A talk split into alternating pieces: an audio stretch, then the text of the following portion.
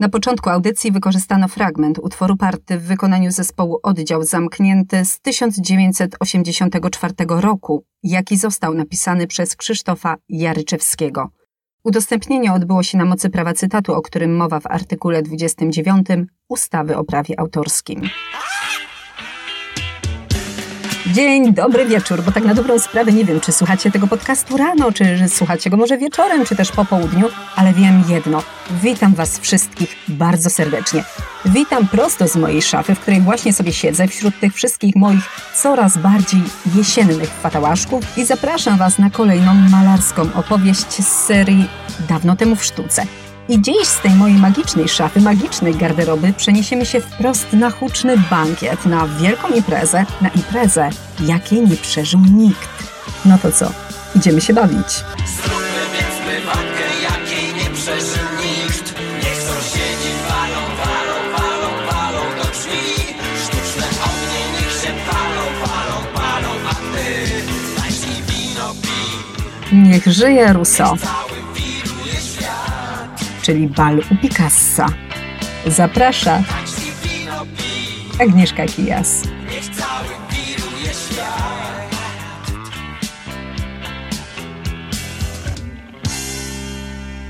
Henri Rousseau ma 64 lata, jest niewysoki, dość szczupły, ma oczywiście taką siwą, skołtunioną brodę, a przy tym jest dość nieśmiały. Jednak ta nieśmiałość nie przeszkadza mu w tym, żeby odezwać się do Pabla Picassa – tymi oto słowami. My dwaj jesteśmy największymi malarzami naszych czasów. Ja w stylu nowoczesnym, ty w stylu egipskim. I oczywiście mówiąc o tym egipskim stylu, Rousseau miał na myśli słynne panny z Avignonu, gdzie faktycznie Picasso można powiedzieć, że inspirował się tymi takimi bardzo charakterystycznymi, uproszczonymi wizerunkami rodem z hieroglifów, Natomiast mówiąc o sobie, że jest malarzem w stylu nowoczesnym, to jednak mimo wszystko on miał na myśli nowoczesny realizm. I kiedy pada słowo realizm i kiedy zestawimy je ze słowem Rousseau, z nazwiskiem Rousseau, no to powiem szczerze, że powinniśmy zrobić wielkie oczy ze zdziwienia. I jeżeli mieliście okazję słuchać mojego wcześniejszego podcastu, jaki nagrałam tutaj właśnie na tym kanale dawno temu w sztuce, to na pewno wiecie o czym mówię. Jeśli tego podcastu nie słyszeliście, to ja go Wam oczywiście polecam, zachęcam, włączcie go sobie w dogodnym czasie. Natomiast teraz, żeby jakoś Was wprowadzić w tę sytuację, powiem, że Rousseau to był malarz naiwny, prymitywista. On po prostu nie potrafił malować, nigdy nie pobierał nauk rysunku i te jego obrazy, no to trzeba przyznać, że były dalekie od realizmu. Perspektywa mu hulała raz w prawo, raz w lewo, Miał problem z rozmieszczeniem postaci w przestrzeni, z odpowiednimi proporcjami, miał problem nawet z tym, jak namalować deszcz, bo żeby to zrobić, to on po prostu najpierw tworzył cały obraz, nakładał wszystkie warstwy i kiedy obraz przeschnął, to brał po prostu przezroczysty lakier i nakładał nim takie łezki, kropeleczki deszczu, jedna po drugiej. Taki patent. Natomiast jeżeli spojrzycie na jego obrazy, zwłaszcza na portrety, to na pewno będziecie czuli taki ból, który towarzyszył artyście przy ich malowaniu, przy ich tworzeniu, zwłaszcza jeżeli będziecie patrzeć na portrety dzieci. No bo jakimś dziwnym cudem te twarze dzieciaczków będą bardziej miały męskie rysy, będą bardziej przypominały mężczyzn. I oczywiście, kiedy pójdziemy dalej tym torem, no to w naturalnej konsekwencji jest to, że wszędzie tam, gdzie Rousseau się pojawiał, to wywoływał szalone salwy śmiechu. To był po prostu śmiech na sali. Nie da się tego opisać, jakie gwałtowne wybuchy i reakcje towarzyszyły jego wystawom. Kpili zwykli ludzie, ale kpili też znawcy i to były bardzo mocne, ostre słowa krytyki. O obrazach Rousseau mówiono, że wyglądają tak, jakby malował je stopami. Albo jeszcze gorzej.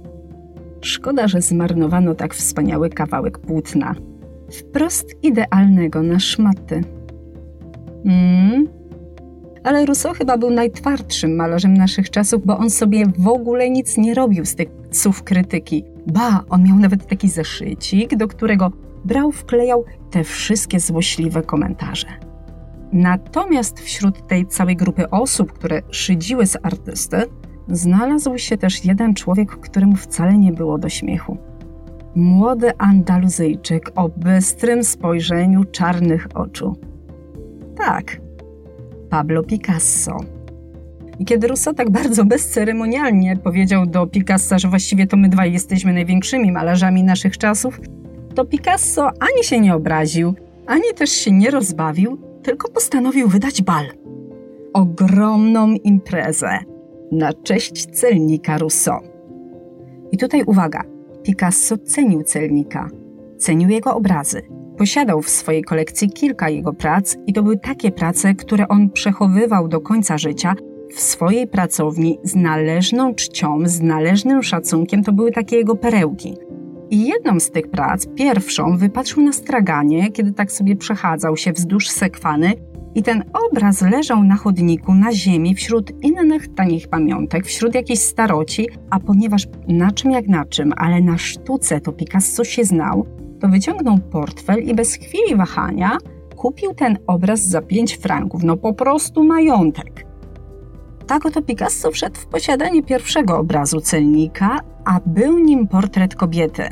Jednak tak do końca nie wiadomo, kogo ten obraz przedstawiał, bo jedne źródła mówią, że jest to Jadwiga, czyli polska studentka, którą Rousseau portretował kilka razy, między innymi jej twarz zobaczycie na obrazie Sen.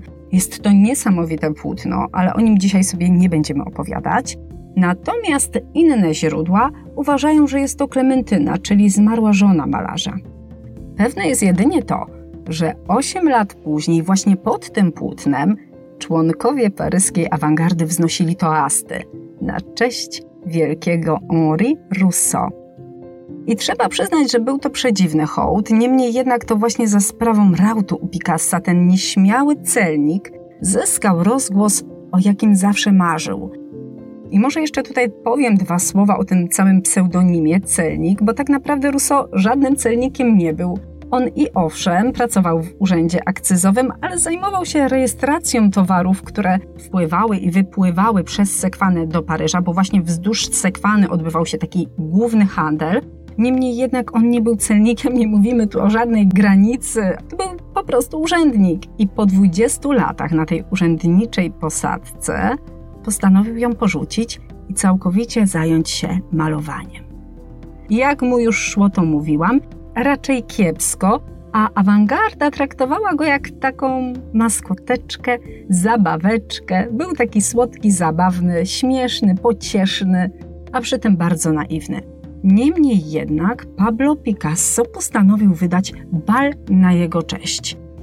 A w tamtym czasie Picasso mieszkał w ciasnej pracowni na szczycie osławionego wzgórza Montmartre i klepał biedę bo my znamy go jako zamożnego artystę, którego obrazy szły na pniu i to za ogromne bajońskie kwoty, ale był okres, gdy Picasso sprzedawał je za śmieszne pieniądze. On mieszkał w takiej rozwalającej się ruderze, no takiej już osławionej willi Batu, jak dobrze pamiętam. Jeśli nie, to proszę wybaczcie, bo to wszystko może mi się tak mieszać. Ja do Was mówię przecież to wszystko z pamięci, z głowy. Ta willa, no to tak na dobrą sprawę była ruina, Niekiedy nawet Picasso nie miał prądu, bo nie stać go było nawet na to, żeby go opłacić. Aż pewnego dnia zdarzył się cud i ceny jego prac poszybowały w górę, a to znacząco podreperowało budżet artysty. A wiadomo, skoro są fundusze, jest impreza. Ba, i to jeszcze jaka! ogromny bankiet na cześć malarza, którego Picasso uważał za swojego wielkiego i genialnego poprzednika, przynajmniej tak mówił o Rousseau. Pamiętajmy jednak o tym, że członkowie cyganerii nie traktowali Rousseau poważnie, a ten bankiet od początku wzbudzał kontrowersje i właśnie ta osoba głównego gościa, honorowego gościa, sprawiała, że wszyscy traktowali to raczej jako jeden wielki żart, wybryk Picassa. Picasso słynął ze swojej prześmiewczej natury i z tego, że potrafił drwić z kamienną twarzą. Z tych powodów zaproszeni goście byli święcie przekonani, że uczestniczą w kolejnej farsie Picassa, w kolejnym zmyślnym dowcipie, a sam Picasso nie zamierzał tego dementować. Nie będę nikogo wyprowadzał z błędu. Jeżeli goście źle zrozumieli moje intencje, tym gorzej dla nich. Tak mówi Picasso. Lubił budzić kontrowersje. I to miał być bal, jakiego jeszcze nigdy nie było. jakiego nie było na Montmartre.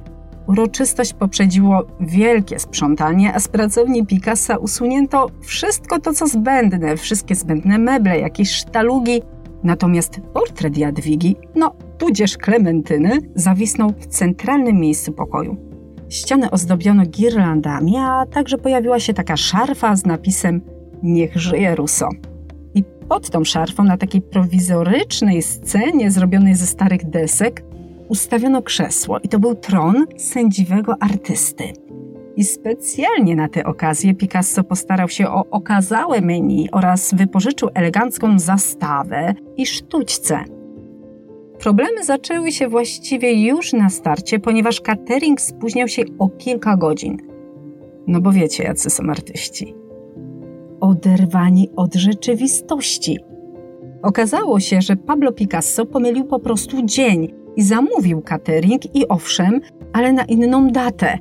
Po kilku dniach, owszem, dostarczono mu to całe jedzenie, no ale było już po wszystkim. W dniu imprezy goście na dobrą sprawę zostali bez jedzenia.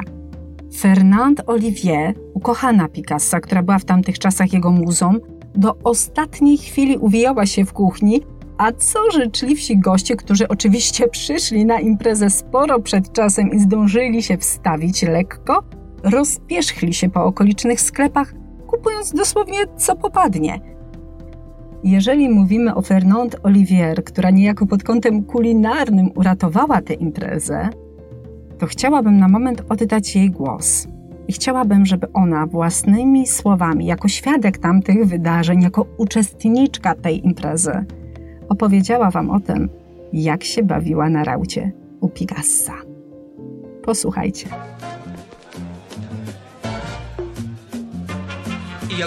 Przyszło mnóstwo osób. Przede wszystkim przyjaciele. Salmon, Apollinaire, Kremlitz, Juan Gris, Max Jacob, Gertrude Stein. Stawili się wszyscy pacykarze z Montmartre, proszeni i nie. Zjawiła się Marie Laurencin, którą odesłaliśmy, bo trochę za dużo w nią wlaliśmy. Rousseau królował na swoim tronie. Przysnął po tym, jak zaśpiewał, ale potem się obudził. Wtedy Apollinaire, który ułożył wiersz ku jego czci, wyrecytował swoje dzieło.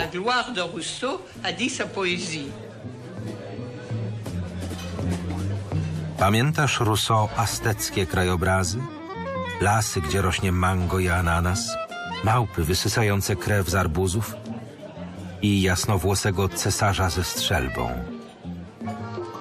Obrazy, które namalowałeś, widziałeś w Meksyku, gdzie czerwone słońce zachodzi nad bananowcami.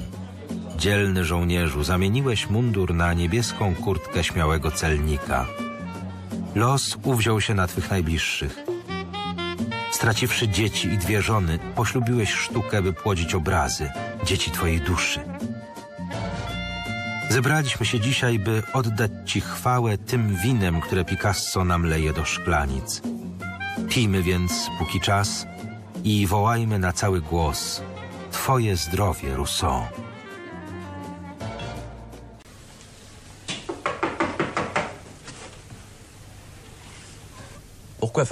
Dlaczego pani puka do drzwi? Z sentymentu. Teraz nikt tu nie mieszka. Szkoda. Chciałabym, żeby otworzył mi Picasso. Ta wypowiedź Fernand Olivier, którą usłyszeliście przed momentem, pochodzi z filmu Henri Rousseau Jak rodziła się nowa sztuka z 2016 roku. Polecam go Waszej uwadze. Wracając do tej całej atmosfery imprezy, no to nie da się ukryć, że całość wyglądała dość groteskowo, bo te wszystkie zachwyty były podszyte kpiną, ale poczciwy Rousseau nie dostrzegał sarkazmu. Upojony zarówno szczęściem, jak i alkoholem, podsypiał między jednym toastem a drugim i ku uciesze gości z ustawionej na lampionie świeczki kapał wosk. Tak kropla po kropli i tworzył na czole śpiącego celnika taki uroczy stożek ze stearyny. No było się z kogo pośmiać. W dodatku tego wieczoru barwnych incydentów było znacznie więcej, bo ktoś na przykład zainscenizował atak delirium i to w dodatku na tyle wiarygodnie, że niektórzy goście dali się nabrać, Tam ktoś też zjadł kapelusz, już nie pamiętam kto, ale tak, spałaszował go, albo przynajmniej udawał mimochodem, że go zjada. Ktoś też wpuścił do środka tłum nieproszonych gości, no i wtedy impreza omal nie wyrwała się spod kontroli. A na to wszystko zachwycony Rousseau, który przebudził się ze swojej jakże słodkiej drzemki, złapał za skrzypeczki, bo trzeba przyznać, że Rousseau na skrzypcach grał bardzo dobrze. Nawet był taki okres, kiedy nie miał na życie, nie miał na chleb i zarabiał na ulicy jako uliczny grajek. Niemniej jednak wtedy na tej imprezie chwycił te skrzypce i zagrał na szybko swoją ulubioną piosenkę, śpiewając przy tym w głos ajajajajaj, jak mnie zęby bolą. Zabawa trwała do białego rana. Wszyscy bawili się świetnie. I tu pytanie. Czy Picasso chciał oddać cześć człowiekowi, którego cenił, czy też po prostu okrutnie z niego zadrwił? Nie wiadomo. Pewne jest jedno.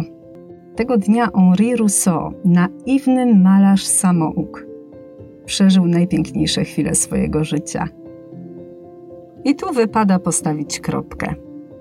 Dodam tylko, że jeżeli chcecie więcej poczytać lub też więcej posłuchać o celniku, a także o innych wielkich malarzach, to koniecznie odwiedźcie mój facebookowy fanpage, który nazywa się dokładnie tak samo jak ten kanał, czyli Dawno temu w sztuce.